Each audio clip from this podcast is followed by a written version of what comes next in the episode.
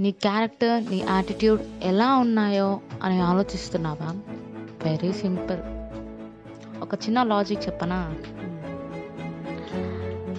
అమ్మా నాన్నలు కష్టపడి నువ్వు ఇప్పుడు అనుభవిస్తున్న సుఖానికి కారణమయ్యారు కదా. నువ్వు అంటే నువ్వు ఈ రేంజ్లో ఉండడానికి కారణమయ్యారు కదా. సో నువ్వు నాన్నవయ్యాక వాళ్ళను ఎలా అయితే చూసుకుంటావో దాని మీద నీ క్యారెక్టర్ నీ యాటిట్యూడ్ నీ బిహేవియర్ అనేటివి బేస్ అయి ఉంటాయి. It's true